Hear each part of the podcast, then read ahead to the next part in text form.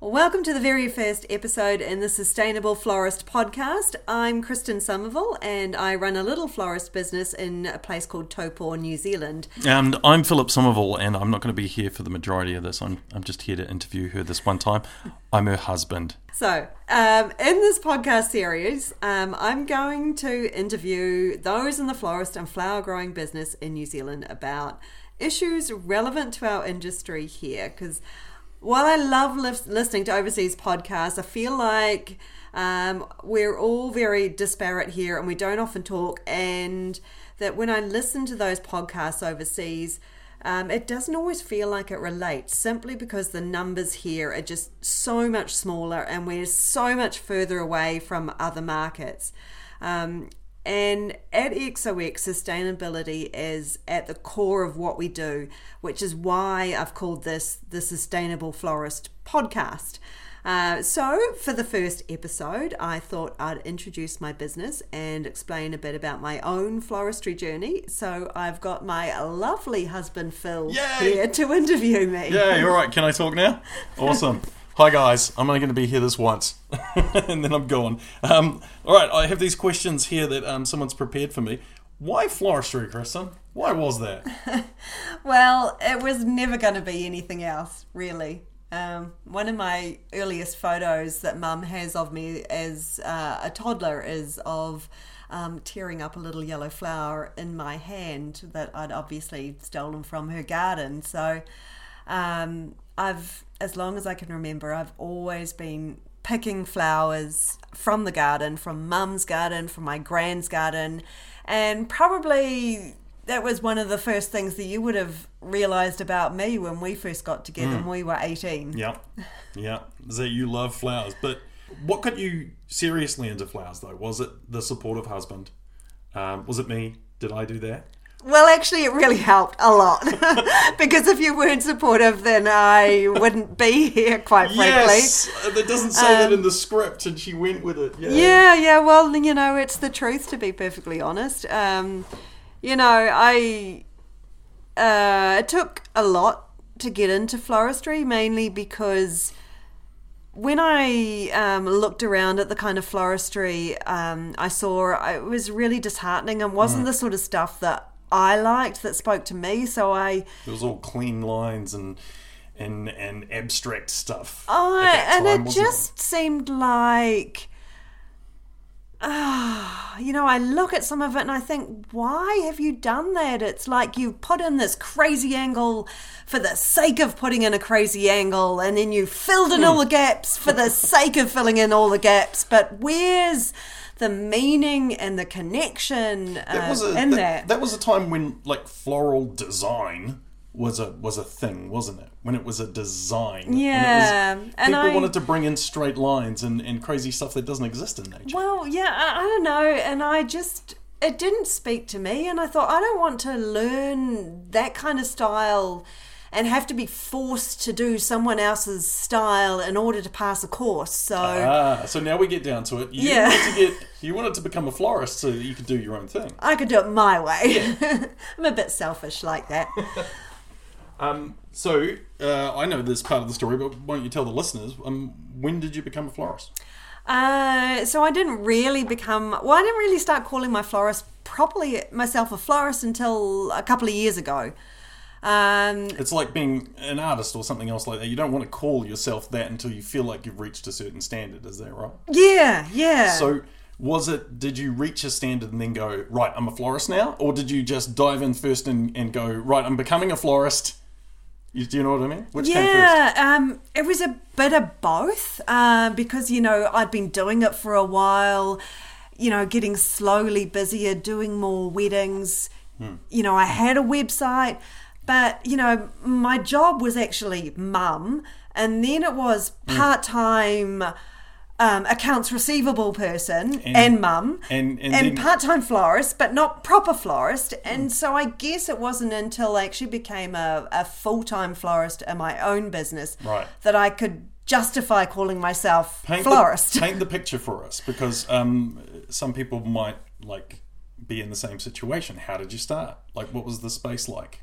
Um, so at the very beginning, I uh, I was a journalist and I was getting burnt out in the newsroom and realized that wasn't really the place for me. And where I'd almost always felt most comfortable was arranging flowers. So I went. In our garage. yeah, yeah. First in our garage. I didn't. I didn't get a garage, ladies and gentlemen. I, Ever. no.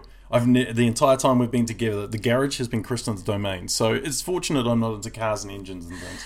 Yeah. So uh, I went and approached a florist and said, "Can I sweep your floors? And I'll just do anything."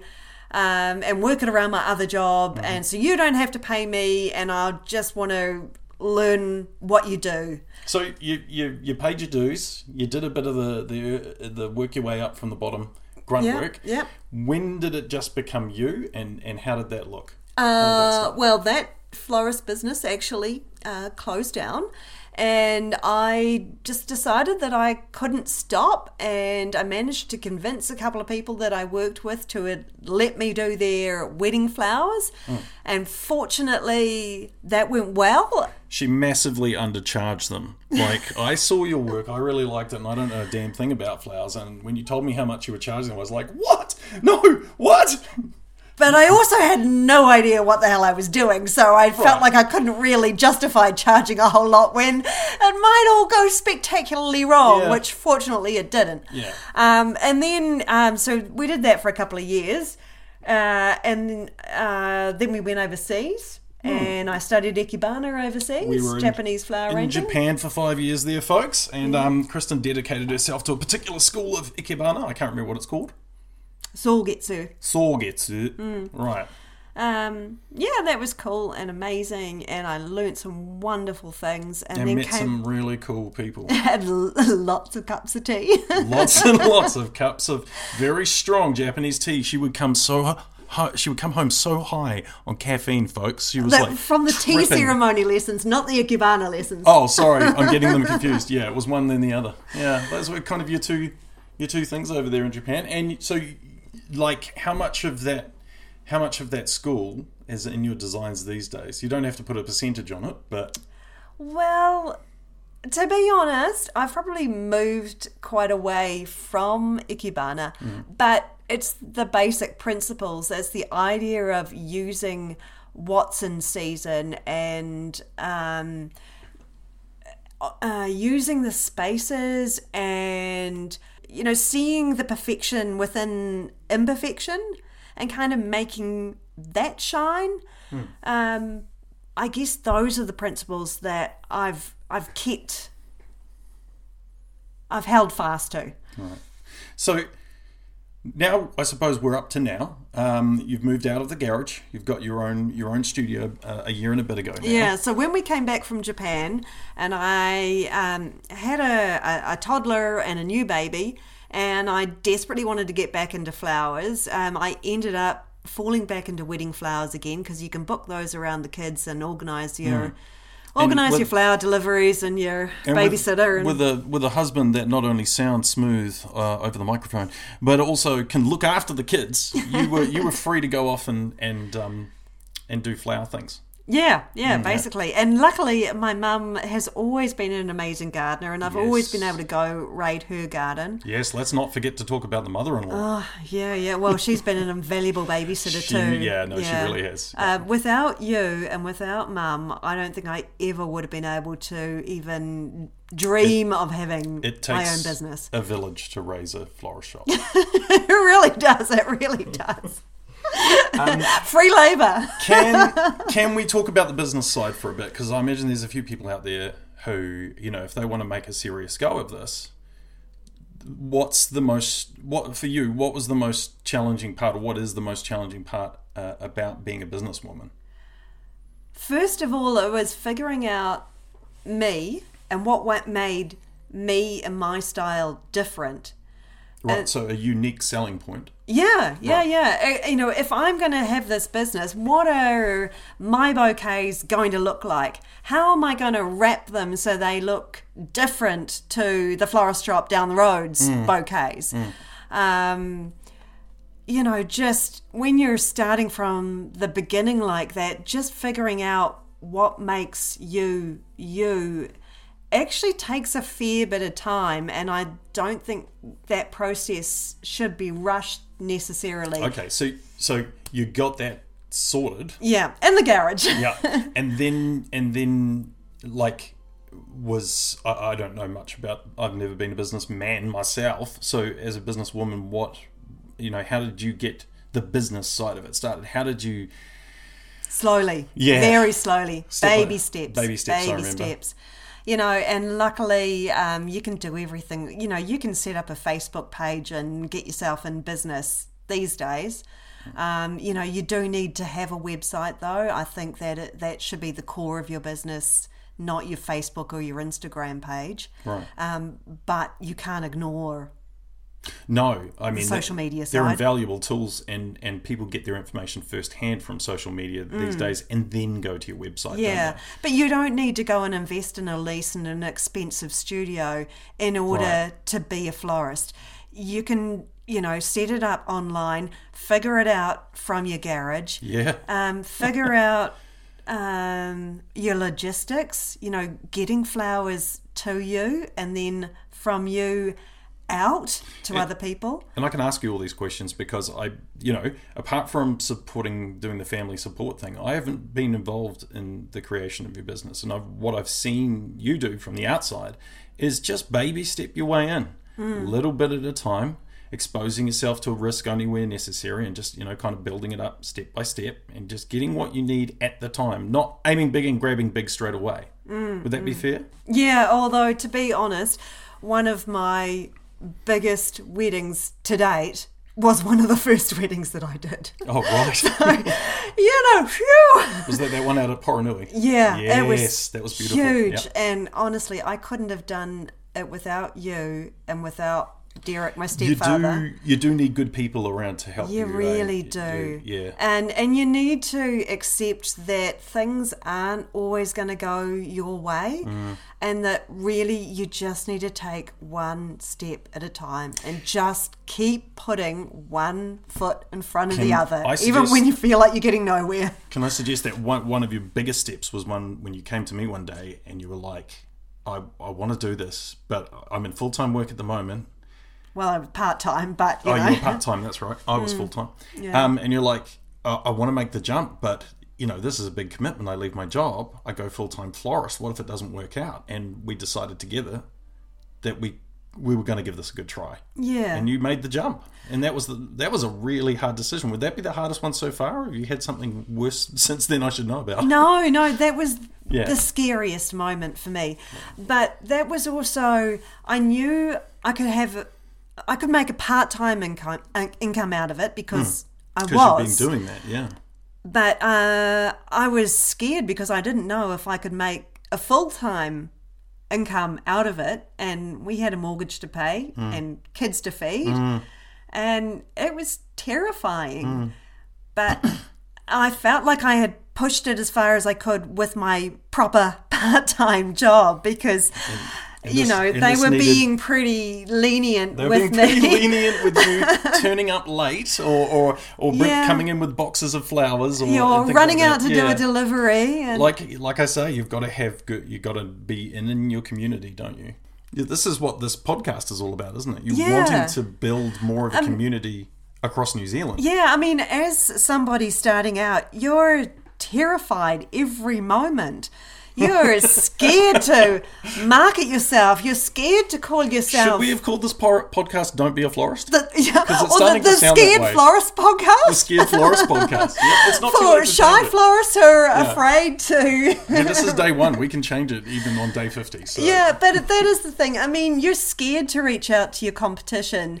You're um, terrified that somebody's going to call you out. I, Or steal your ideas, or Yeah, and it is awful when you do get a call and somebody was disappointed with the flowers that they received. Mm. But you know, you've just got to pick yourself up um, in those circumstances. Which- be honest. Apologize. which you've you've told me it's like one out of every two hundred deliveries. Or yeah, something, right? yeah, and and you know, you just got to remember that, and you know, and in those moments, I have done my best to try and hmm. and put things right, and sometimes they don't want you to put things right. because you know they're just not your customer. But there are so many other customers out there who've been amazing and Yeah. encouraging and like beautiful feedback from people. They've taken the time to write really nice stuff. and really good friends in the beginning who've really supported and encouraged me and um, without them i would not be where i am now Okay, so and even where i am now is still terrifying we've, we've still got we've still got a few more questions here I want to ask you. So can we do a little bit of roundup um, so far on, on on can we count them off on our fingers what it takes uh, to be a florist? Communities come up a lot. Yeah, Good- yeah. good friends and good support good in your work. support. Yeah. I mean, when you have kids, you know there are limitations as to what you can physically do in a day. Yeah. Um, Your time is no longer your own. Yeah, and you know, you, there's no point sacrificing your family for your dream.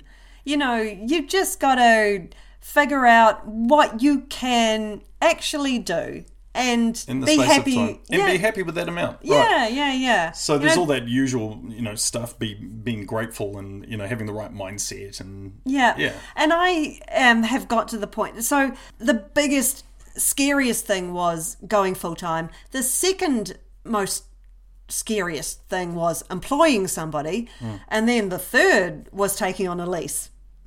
Yeah, yeah, big step.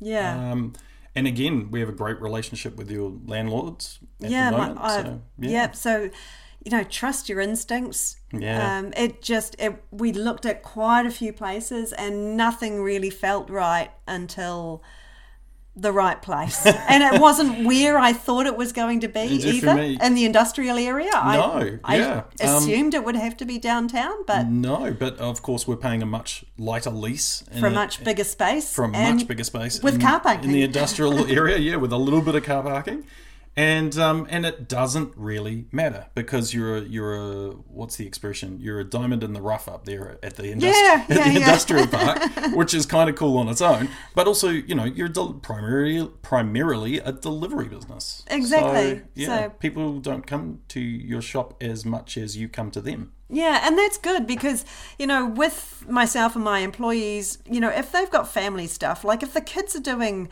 cross country or they've got something on at assembly at school, I want to be the kind of person who can go to those things and I want my employees to be able to go th- to those things. Hmm. And if we're in the industrial area and we happen to have to p- put a sign around that says we're back in five minutes, you know, because we we're out at something or well, life comes up. Yeah. Then at least people understand when you're in, in the industrial area. It doesn't look so good if you're a retail business in the middle of town. if you're in the middle of town and you have to close your doors for five minutes, it's it's a bit of a no no because you live and die by foot foot traffic. But, Yeah. um, yeah, yeah. I hadn't thought of that. That's um. yeah, yeah, good. yeah.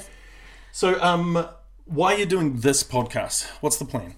Well, like I was saying, this is when you're a little florist in a little town in New Zealand, it is scary and you want friends. And also, I. I used to be a journalist. That was the thing that I went and did instead of floristry. And I love uh, listening to other florists and those in the flower industry telling their stories.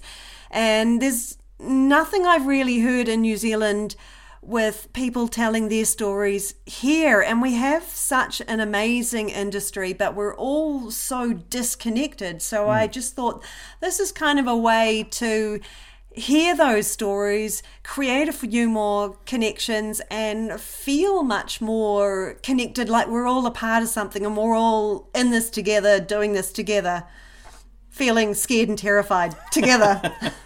It's a lot less scary with friends. exactly. Yeah. And there's no reason that we shouldn't be friends.